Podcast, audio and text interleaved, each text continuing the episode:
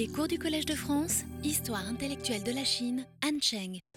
Bien, euh, donc euh, bonjour euh, et bienvenue à, tous. Donc, grâce à cette magnifique montre, nous, nous sommes à l'heure. donc, vous vous souvenez sans doute que en reprenant cette année notre enquête au long cours sur la ce que j'ai appelé la prétention chinoise à l'universalité euh, et la euh, prétention à sa propre centralité.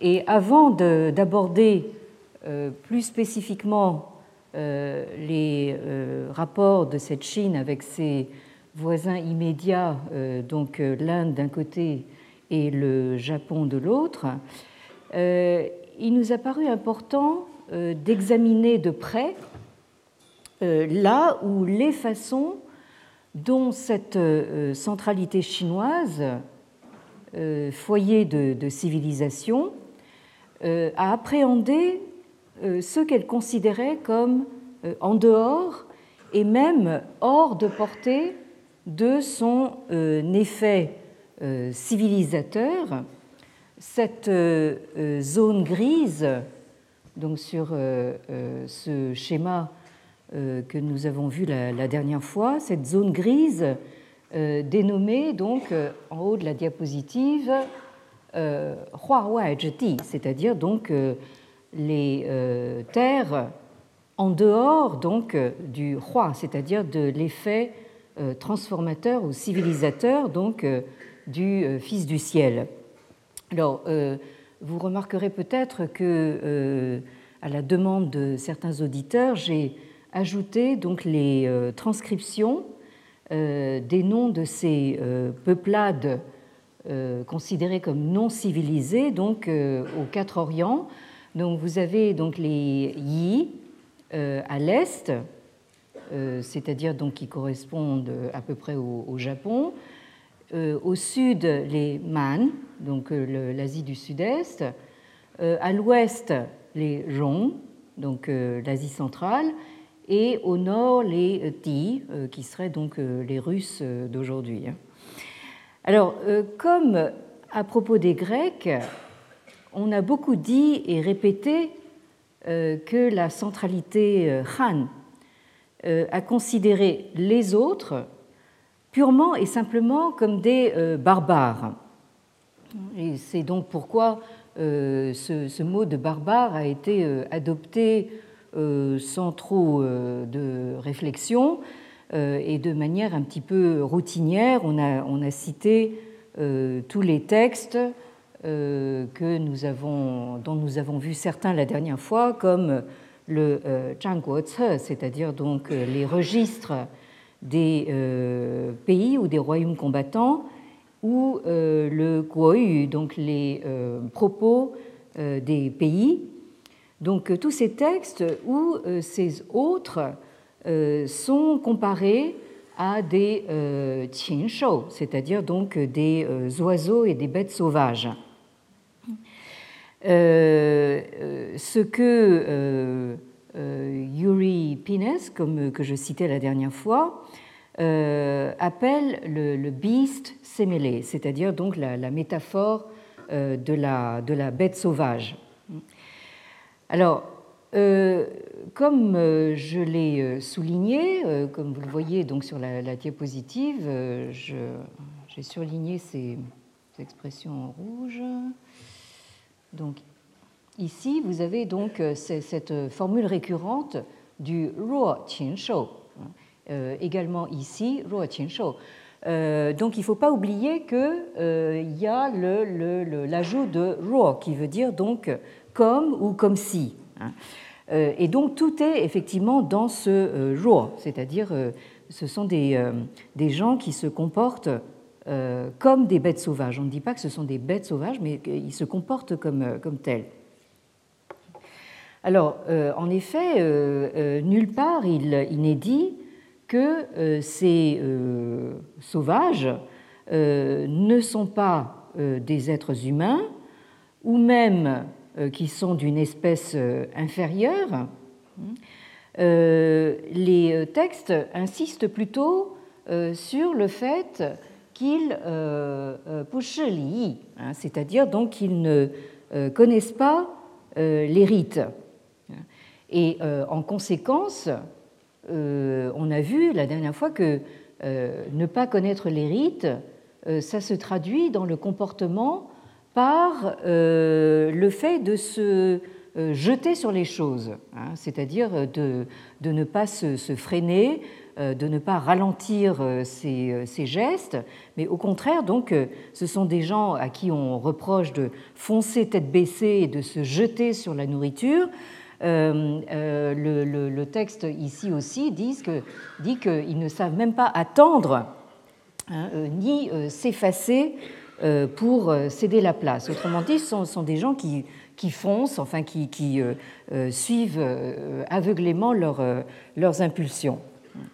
Alors, en d'autres termes, à propos de ce que Yuri Pines appelle donc le Sino-Barbarian Dichotomy, c'est-à-dire la dichotomie chinois-barbare, est-ce qu'il faut parler donc de racisme ou plutôt de culturalisme Et c'est euh, la, question que euh, un certain nombre d'entre vous euh, est venu me, poser et discuter donc à la fin du, cours la, semaine dernière. Hein. Donc ça, c'est la grande question. Hein. Autrement dit, le, rapport entre donc les Zhongguo, donc les centraux, et les ex-centrés, hein, ceux qui sont en dehors donc de la, zone centrale, ou bien en termes chinois la distinction entre roi, euh, donc euh, euh, roi ou xia d'un côté et yi ou yi de l'autre,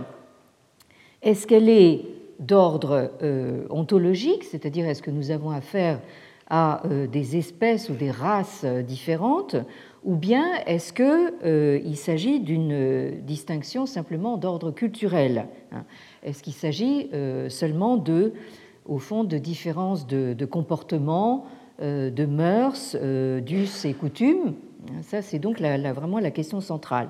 Donc, si euh, la distinction est d'ordre culturel, comme semble le dire la plupart des textes, du moins ceux d'inspiration confucéenne, on en déduit que les yi, hein, ces ex-centrés, euh, ont la possibilité et même la capacité euh, de devenir euh, civilisés, ou du moins de se laisser civiliser.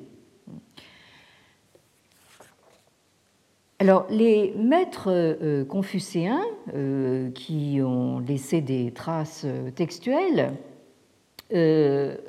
semblent être plutôt nuancés sur cette distinction entre civilisés et euh, non civilisés.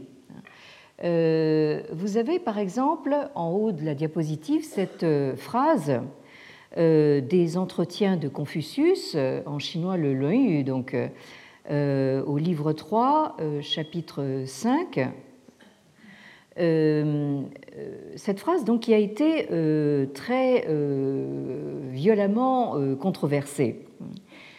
Alors, cette phrase dit donc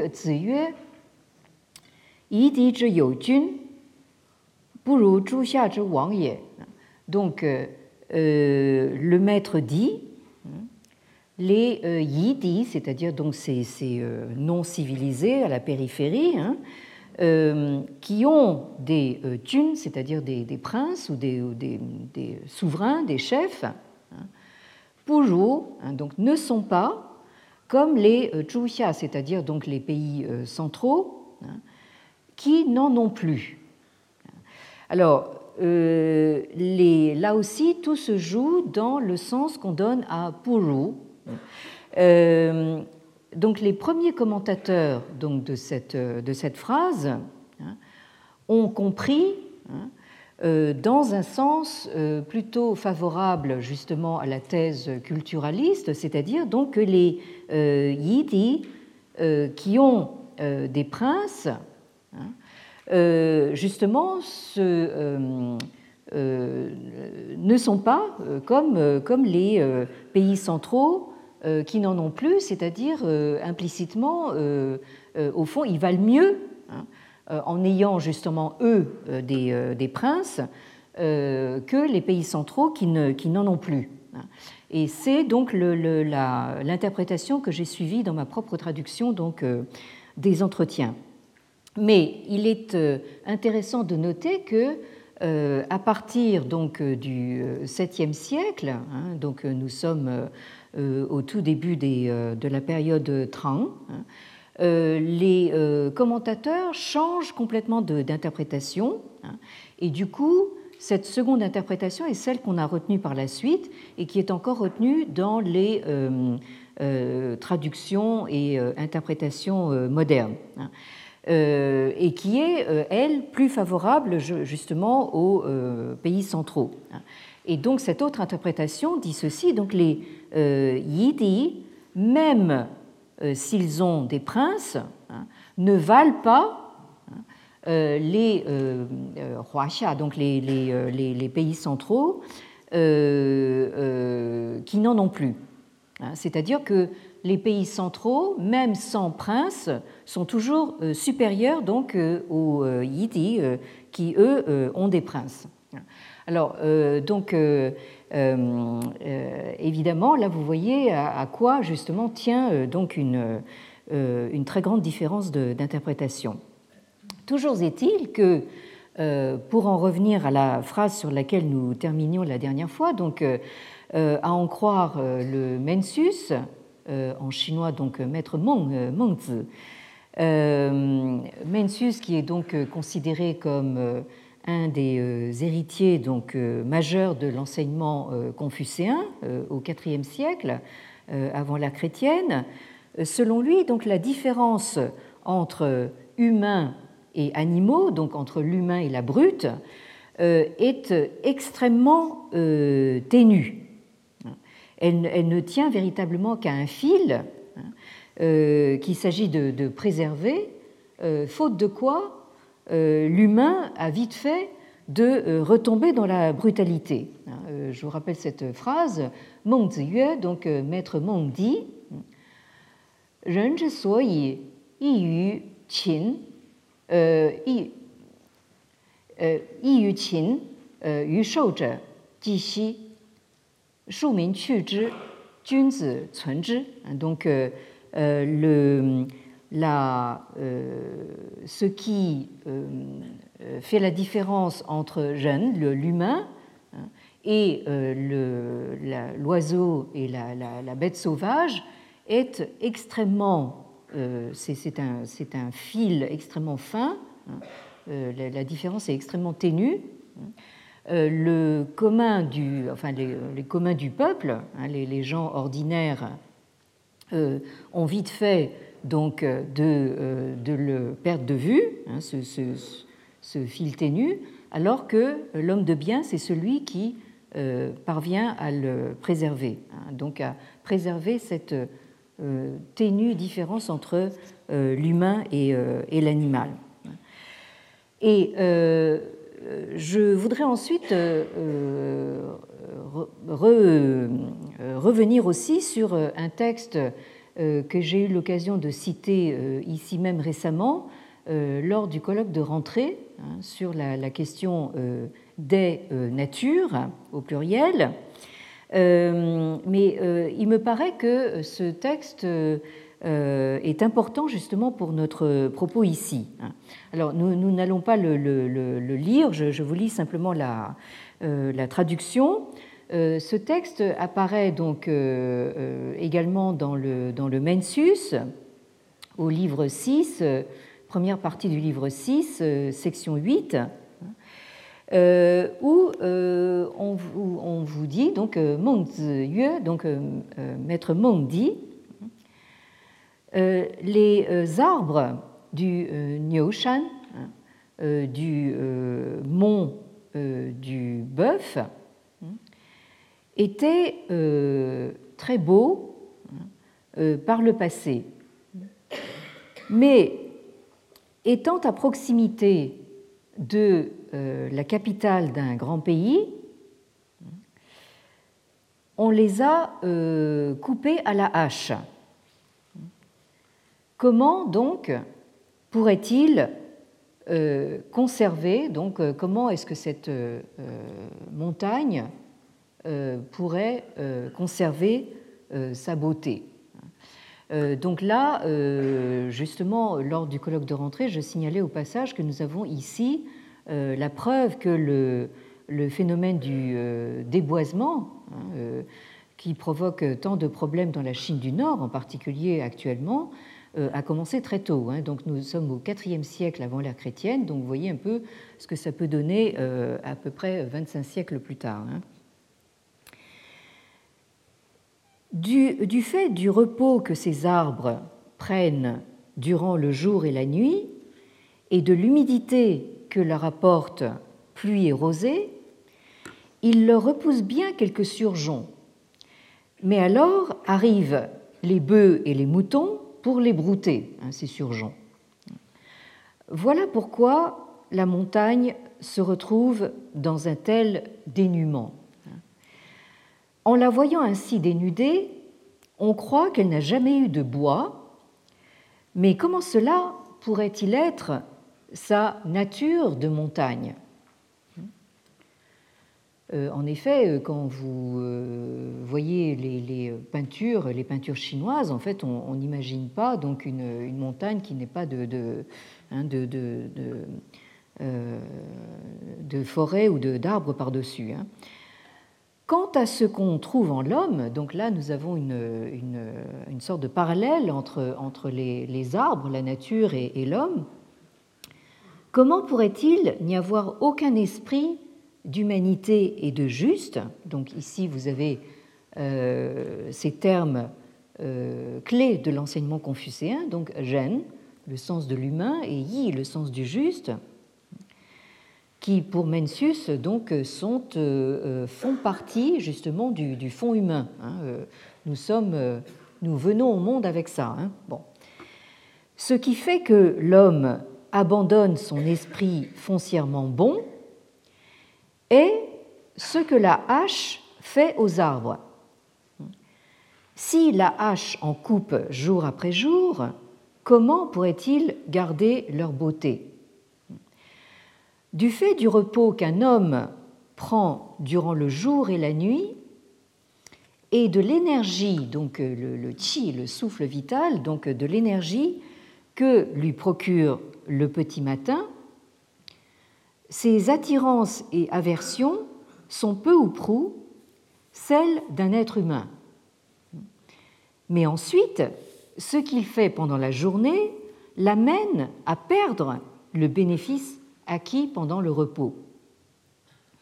Euh, d'ailleurs, euh, j'indique entre parenthèses, et c'est pour ça que justement toutes les pratiques euh, sur le qi, sur l'énergie vitale, ce qu'on appelle le qigong, hein, se pratique le, matin au, lever. Hein. C'est euh, euh, pas très conseillé d'en faire le soir. Hein. Bon, je referme la parenthèse. Donc le texte continue. À force de déperdition, son énergie, son chi accumulé pendant la nuit ne suffit plus pour subsister. Et quand cette énergie est tarie, notre homme n'est plus très loin d'une bête sauvage.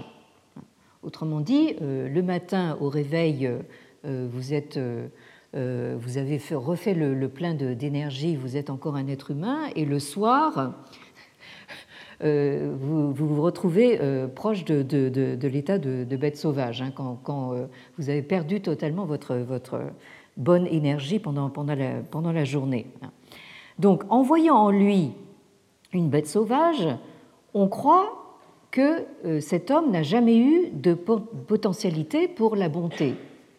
Mais est-ce là sa pente naturelle d'être humain? Ainsi, pour peu qu'il trouve de quoi se nourrir, tout être se, développe, hein, sous-entendu harmonieusement, hein. mais qu'il perde cette nourriture et il est condamné à dépérir. Euh, autrement dit, donc pour euh, euh, Mencius, en fait, le, fait que nous force est de constater autour de nous et en nous que nous ne sommes pas toujours des, êtres humains très très très bons. Hein, c'est que c'est simplement une question de déperdition justement de cette bonne énergie. Et le passage se termine sur une citation donc de Kronz, de Maître Krong, Confucius.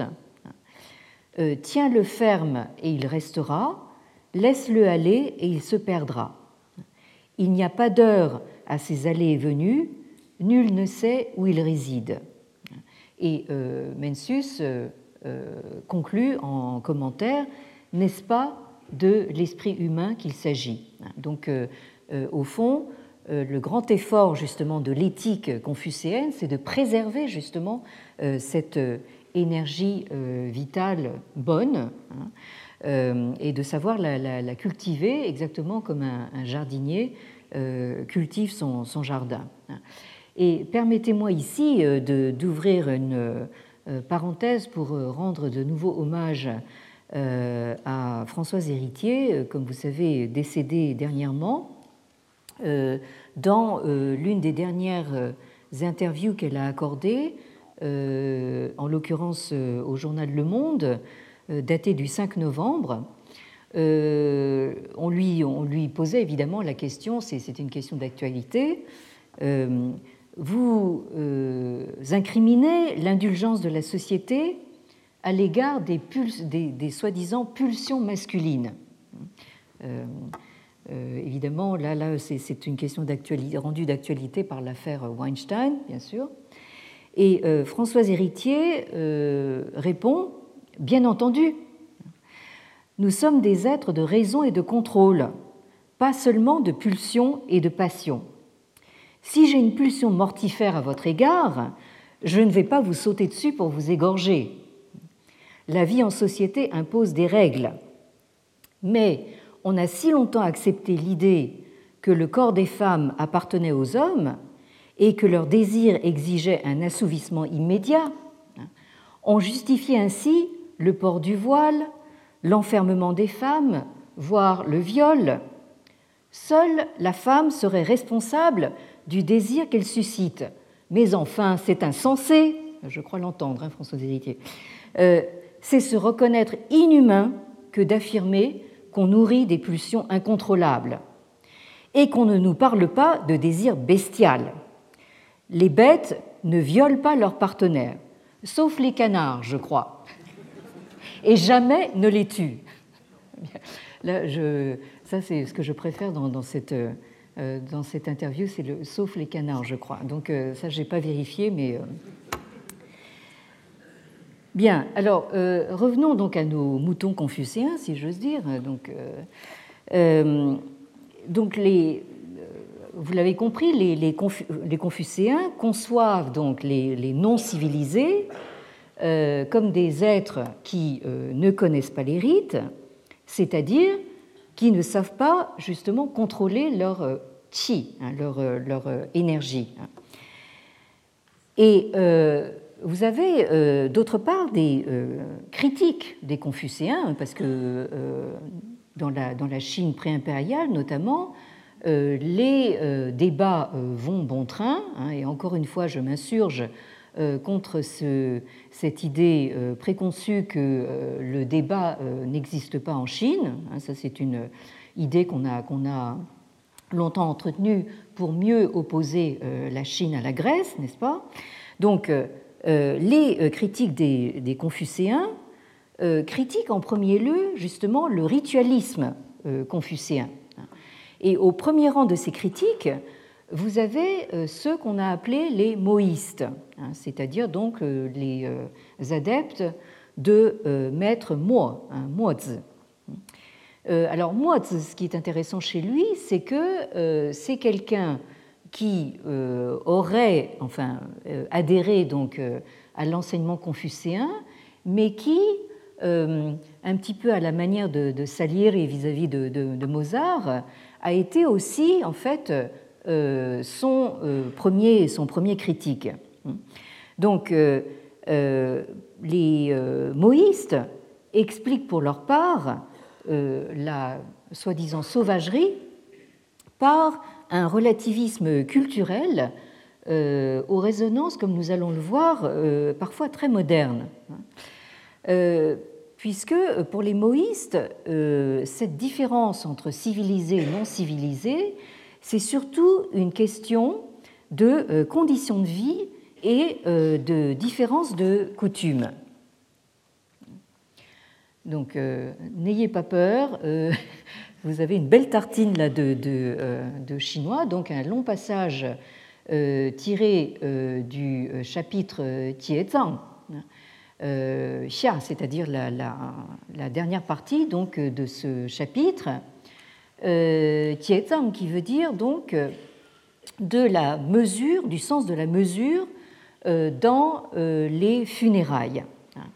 Ici, donc, dans ce chapitre, se concentre donc une grosse partie justement de la, critique moïste vis-à-vis du ritualisme confucéen, puisque euh, le ritualisme confucéen, on y a assez insisté euh, lors des cours précédents, euh, tourne essentiellement autour justement du culte des ancêtres et des rites funéraires. Donc ici, les moïstes attaquent bille en tête justement ce ritualisme confucéen et notamment donc ce qu'ils considèrent euh, comme des rites funéraires euh, beaucoup trop euh, élaborés hein, et par conséquent dispendieux. Alors, la, première phrase, justement, vous, indique de quoi il s'agit. Donc,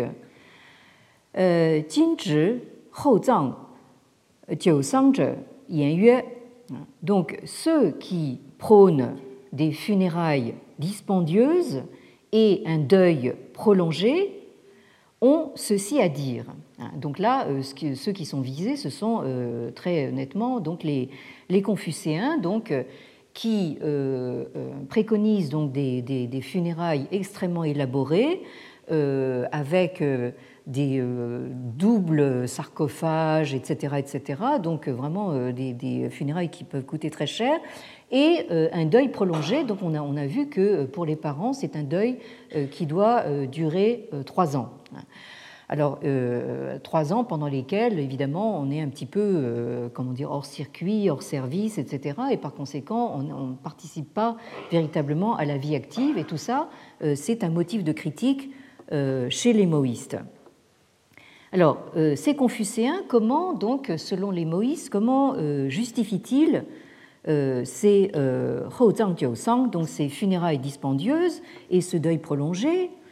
Euh, Guo Fei, Sheng Wang Zhi Dao, Fu Hu Shuo Zhongguo Zhe Junzi, Wei Er Bu Yi, Cao Er Bu Ze Zai. Donc ces funérailles et ce deuil prolongé, si l'on suppose que ce n'était pas donc la voix des sages rois, comment expliquer que les hommes de bien, les Junzi, des euh, pays centraux, des Zhongguo, les pratiquent sans discontinuer et les maintiennent euh, sans discriminer? Et la réponse de euh, Mozi est la suivante Mozi yue,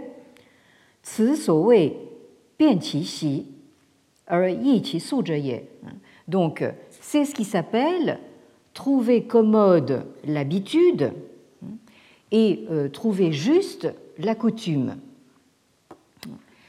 Ensuite, vous avez euh, trois exemples qui sont pris donc chez des peuplades euh, considérées comme euh, excentrées, non civilisées.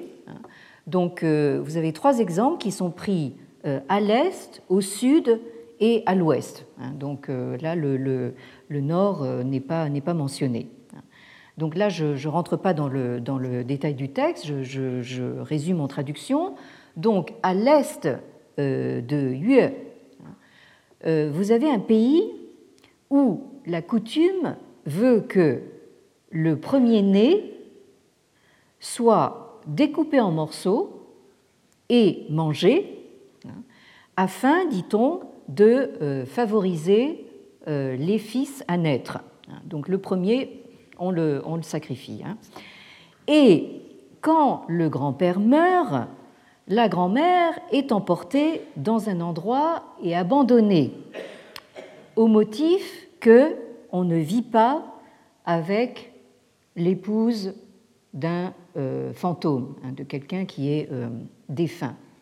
Alors, moi qui suis très cinéphile, je ne peux pas m'empêcher de penser donc à la, ce très beau film japonais, donc la, la balade de Narayama, hein, où vous voyez ici donc le fils emporter sa vieille mère donc sur une montagne pour l'abandonner là.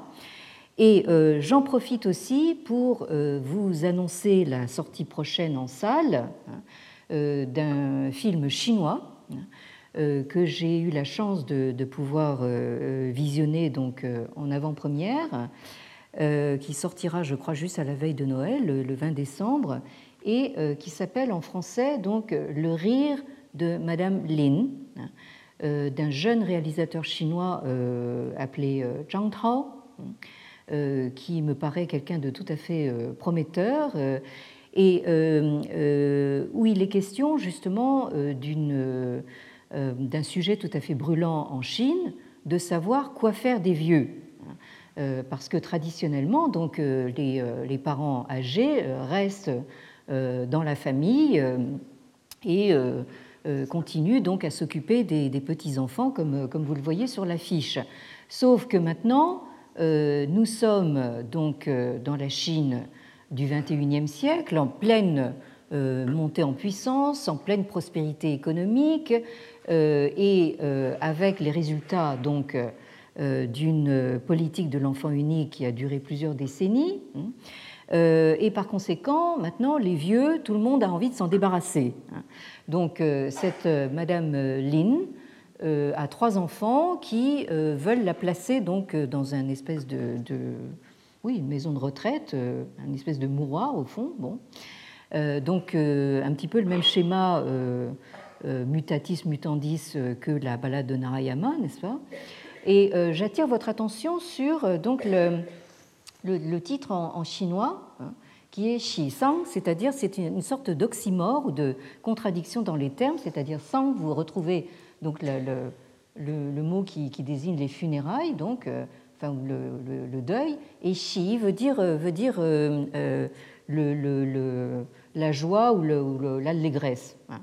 Donc nous, nous, sommes en fait dans, une situation donc déjà de, pré-deuil, mais dans, le, dans le rire.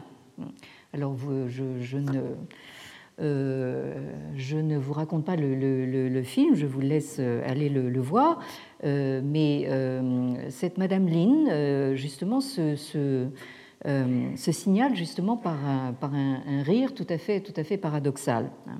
Bien. Alors, je reviens donc à mon, à mon texte. donc, vous avez cette, ces, mœurs des,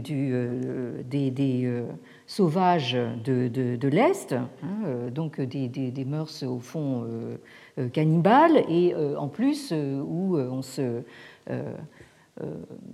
le comble du, manque de piété filiale pour les, pour c'est de se débarrasser donc des, des parents. Hein. Ensuite, vous avez un exemple qui est pris au sud, hein, au sud de euh, Il y a un pays où, quand un parent meurt, on laisse pourrir la chair, qui est ensuite jetée au rebut, et on enterre euh, les os en signe de piété filiale. Euh, là aussi, euh, bien sûr, c'est plutôt, plutôt, choquant, mais c'est fait exprès. Et enfin, le troisième, le troisième exemple se situe donc à l'ouest de Qin. Donc Qin, c'est ce pays qui euh, se situe donc autour de l'actuelle ville de, Xi'an, donc, euh, euh, mais qui, est, qui représentait avant l'établissement justement du Premier Empire par Qin, hein, comme l'extrême ouest enfin, de, de, l'espace civilisé chinois, hein. donc encore à l'ouest de, Qin, il y a un pays où, quand un parent meurt, on ramasse du bois pour faire un grand feu sur lequel on brûle le corps et lorsque la fumée s'élève, on appelle cela l'ascension dans les nuées et c'est considéré comme euh, le summum de la piété filiale. Alors, euh, ce qui m'intéresse euh, ici, c'est que vous n'êtes pas sans savoir que la, crémation des morts sur des bûchers est une pratique encore courante, notamment en Inde. L'Inde qui se trouve justement à l'ouest de Qin. Bien. Alors, euh, vous avez euh, dans ce texte une formule euh, récurrente, hein, ça c'est quelque chose qu'affectionne le style du Mozi, hein, donc au risque de paraître un petit peu répétitif. Cette formule récurrente, vous l'avez une première fois ici hein, et une deuxième fois ici. Donc, 此上以为正。 下以为素，为而不以，操而不责，则此岂实仁义之道哉？此所谓变其习而易其素者也。Donc les champs, c'est-à-dire donc ceux qui sont en haut, les supérieurs, autrement dit les, les gouvernants, considèrent cela, hein, donc c'est euh, ce que nous venons de décrire, cela comme un mode de gouvernement et les xia, c'est-à-dire ceux qui sont en bas, les inférieurs ou les gouvernés, considèrent cela comme de la coutume. Euh, donc tout le monde le pratique sans discontinuer et le maintient sans discriminer. Mais, mais est-ce bien là euh, le euh, Yi c'est-à-dire la voie de l'humain et du juste, autrement dit la voie confucéenne Et c'est euh, seulement ce qui s'appelle trouver commode l'habitude et trouver juste la coutume. Hein, c'est la, phrase initiale de, donc, de Maître Moi. Ensuite, euh, euh, vous avez une, considération tout à fait, euh, significative. Donc,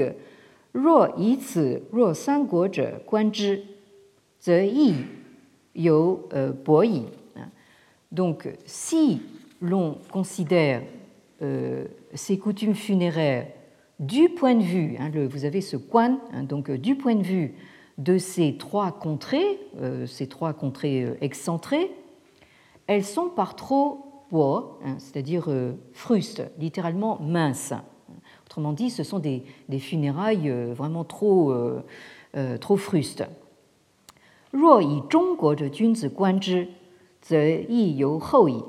Mais si on les considère du point de vue des hommes de bien des pays centraux, hein, elles sont par trop élaborées. Hein. Donc là, vous avez ici cette prise en compte du, point de vue qui me paraît euh, intéressante et qui montre que ici, euh, euh, les moïstes ont un sens justement du relativisme culturel. Ru bo, ran zang mai euh, Donc ces coutumes-là sont trop élaborées, ces coutumes-ci sont trop frustes. Or, il y a une juste mesure dans les règles d'inhumation. Donc, vous avez euh, euh, la distinction entre ceux-ci hein, qui en font trop et ceux-là qui en font pas assez. Hein. Donc, vous avez ici euh, l'idée que, euh, au fond, la vérité n'est ni d'un côté ni de l'autre, hein, elle est quelque part au milieu. Hein. Et donc, euh, le texte se termine sur des préconisations extrêmement précises que donne Mozi concernant la juste épaisseur du cercueil et la juste profondeur de la fosse, qui sont calculées en fonction donc euh, d'exigences matérielles, hein, parce qu'il dit si euh, euh, il faut que le cercueil excusez-moi de, ces propos de croque-mort jeudi matin, juste avant le déjeuner. Hein.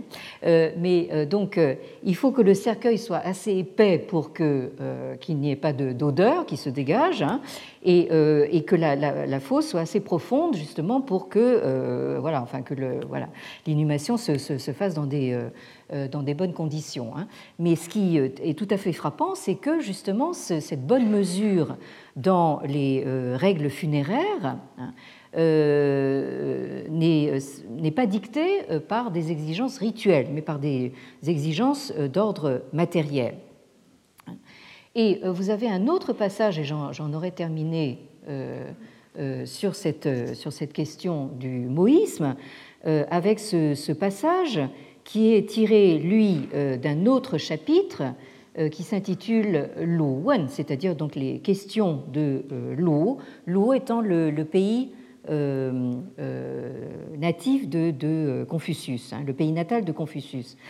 donc ce passage est encore plus explicite dans euh, sa critique euh, relativiste. Alors, euh, on nous dit ceci, donc, lo Yang Wenjun yu mo zi yue. Donc, Yang Wen, seigneur de l'eau, dit à maître Mo Chu zhi you dan ren zhi guo zhe. Au sud de Chu, Hein, donc là, euh, nous sommes de nouveau dans cette, dans cette zone excentrée. Il y a un pays de euh, mangeurs d'hommes. Alors, euh, il semble ici, donc, enfin, je, je, je, je continue. Donc, qi guo zhe zhang zi sheng, zi xian er. Donc, dans ce pays, lorsque naît le fils aîné, il le mange tout jeune et appelle cela la façon juste d'honorer le cadet. Donc il semble qu'il y ait ici une sorte de panachage de ce que le chapitre que nous avons lu précédemment, donc le, sur les, la juste mesure dans les funérailles, euh, disait du pays à l'est de Yue. Ici, c'est situé donc euh, au, sud du, pays de, de, et euh, euh, vous avez donc ce euh, caractère ici.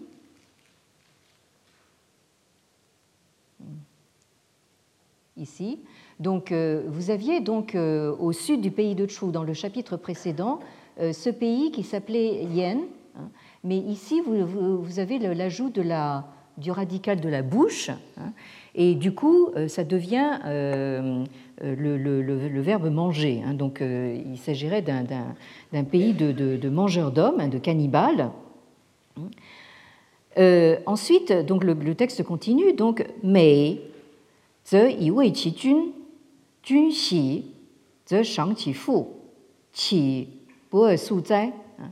Donc, si la chair est bonne, si, le, si, ce, si la, la, chair du bébé est succulente, ils en font offrande à leur prince, et si le prince est content, il récompense le père. N'est-ce pas là une coutume horrible? Ça, c'est la question donc de, ce, seigneur de l'eau. Réponse de maître Mo, Zi Mo Ziyue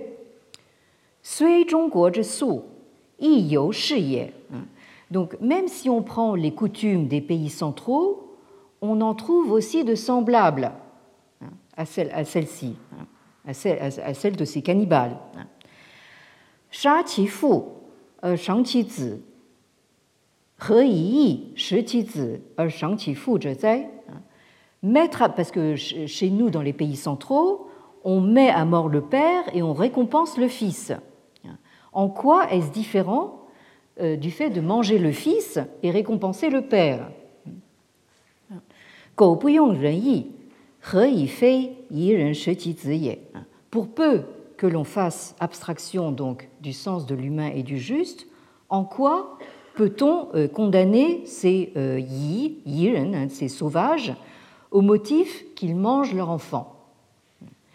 Alors, euh, je ne sais pas si tout ça ne vous rappelle pas furieusement quelque chose, hein. mais que bien sûr, les cannibales de Montaigne. Hmm? bon, je crois que nous, sommes tous passés par là, hein, ce, fameux chapitre des cannibales, hein, euh, qui fait partie des essais de Montaigne, dont je rappelle les, dates. 1533-1592. Hein, donc nous sommes au XVIe siècle. Je rappelle euh, que le Collège de France a été fondé en 1530. Hein. Le XVIe siècle est censé être euh, le siècle de la Renaissance, et pourtant. Hein. Alors, euh, vous avez ici une illustration que vous trouvez à la bibliothèque de Rouen et qui représente l'entrée du roi Henri II en la bonne ville de Rouen le 1er octobre 1550. Donc, euh, je ne sais pas si euh, vous y voyez assez clair, mais euh, donc vous avez la, donc la, comment dire, le, l'arrivée justement en grande pompe de, de, de, la, de la, suite du, du, du roi. Et vous avez donc ces gens ici que vous voyez tout nus ici, là. Euh, alors, euh, c'est que euh, pour justement cette visite royale, les autorités de la ville de, Rouen avaient eu la bonne idée de lui offrir un spectacle exotique, donc celle de ces Indiens, Amérindiens du Brésil, qui étaient donc censés avoir l'air très très très très très nus, très sauvages et et euh, très euh, bon pour la danse.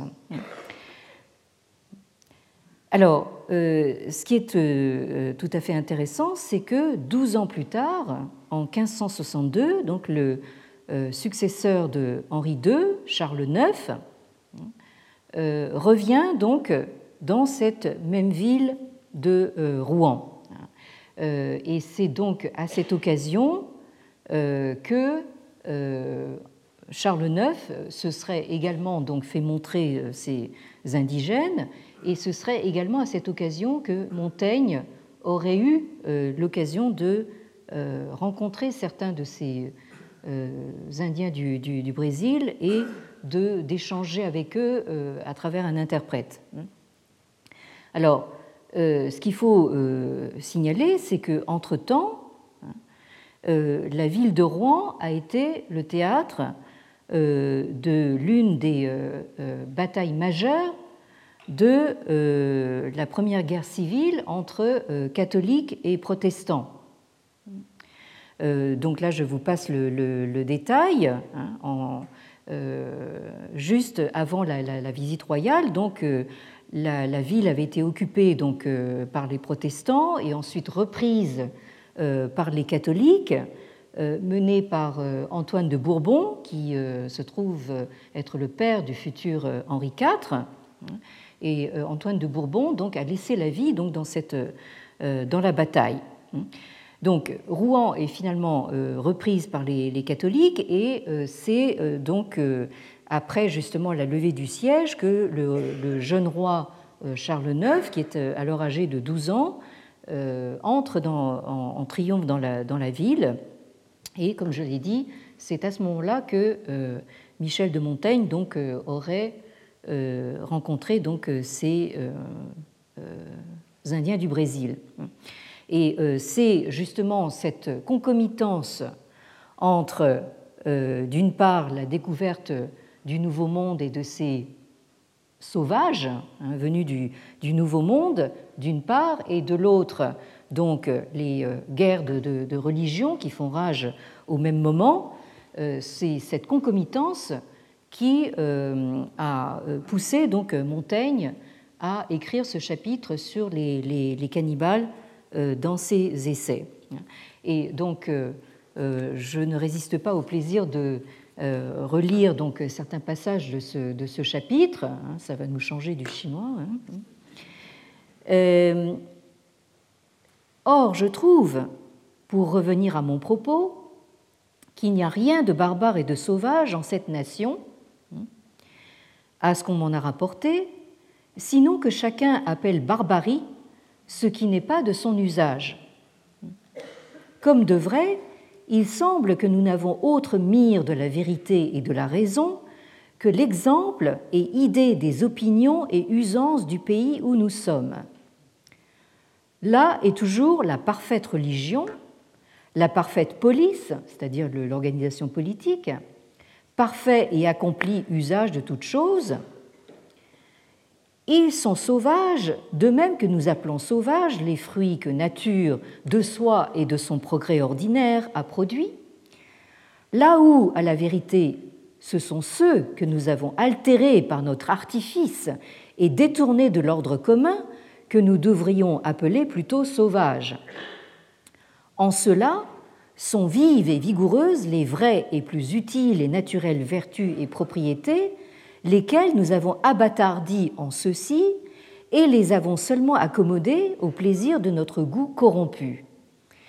Et si pourtant la saveur même et délicatesse se trouve à notre goût excellente, à l'envie des nôtres, en divers fruits de ces contrées-là sans culture, ce n'est pas raison que l'art gagne le point d'honneur sur notre grande et puissante mère nature. Nous avons tant rechargé la beauté et richesse de ces ouvrages par nos inventions que nous l'avons du tout étouffé. Si est-ce que, partout où sa pureté reluit, elle fait une merveilleuse honte à nos vaines et frivoles entreprises.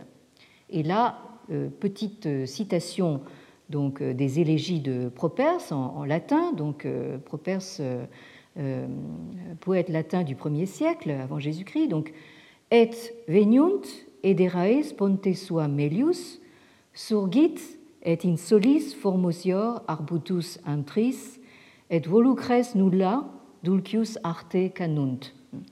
Le lierre pousse mieux spontanément, l'arbousier grandit plus beau dans les grottes désertes, et les oiseaux sans aucun art ont un chant plus mélodieux. Euh, ça, c'est pas Montaigne qui traduit parce qu'à son époque, on était censé comprendre le latin. Alors, euh, euh, dans un autre passage du, chapitre, vous avez donc toujours des, des considérations sur ces soi-disant sauvages.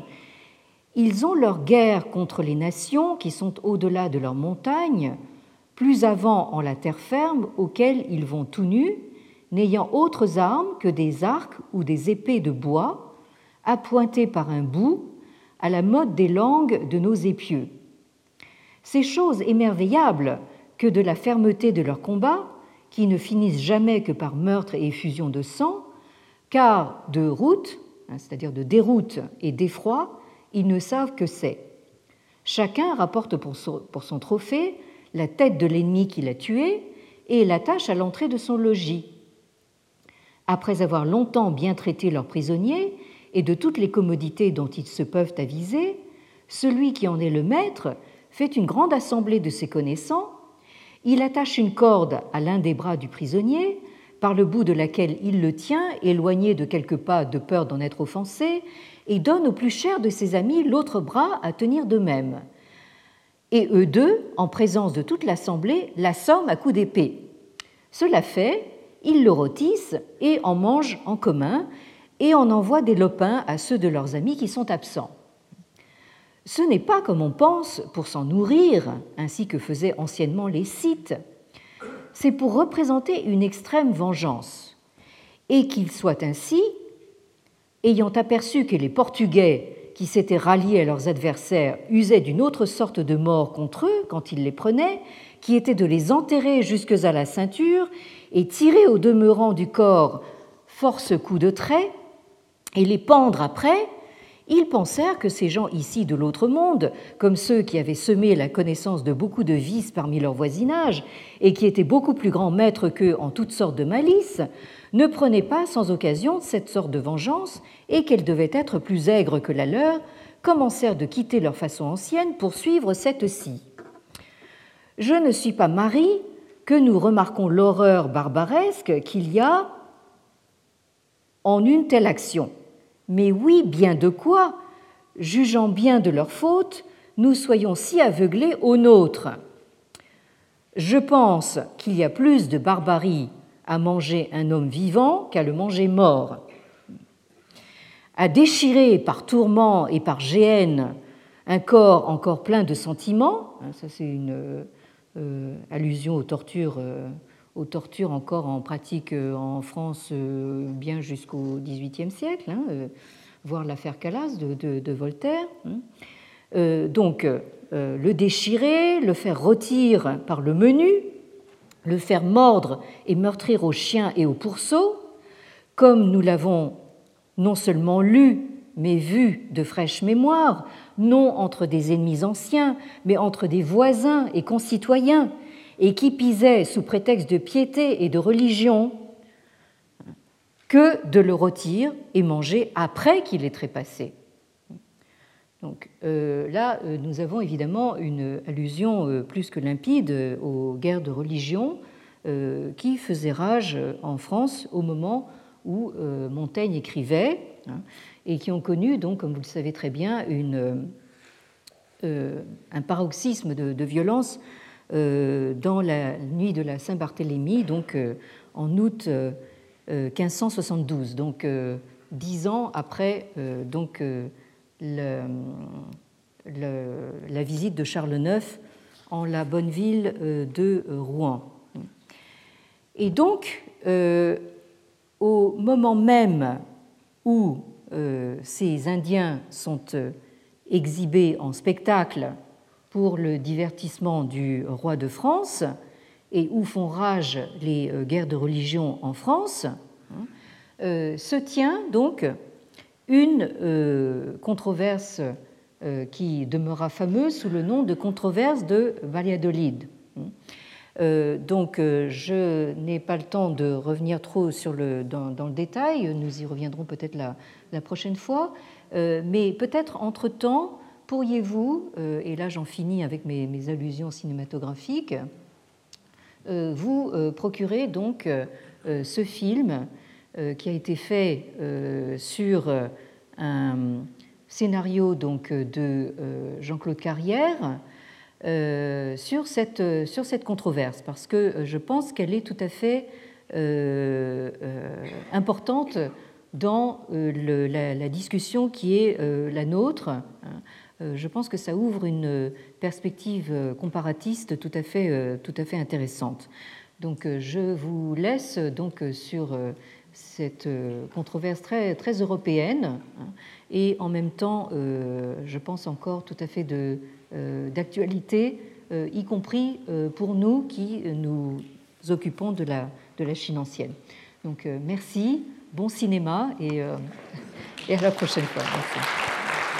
Retrouvez tous les contenus du Collège de France sur www.colège-2-france.fr.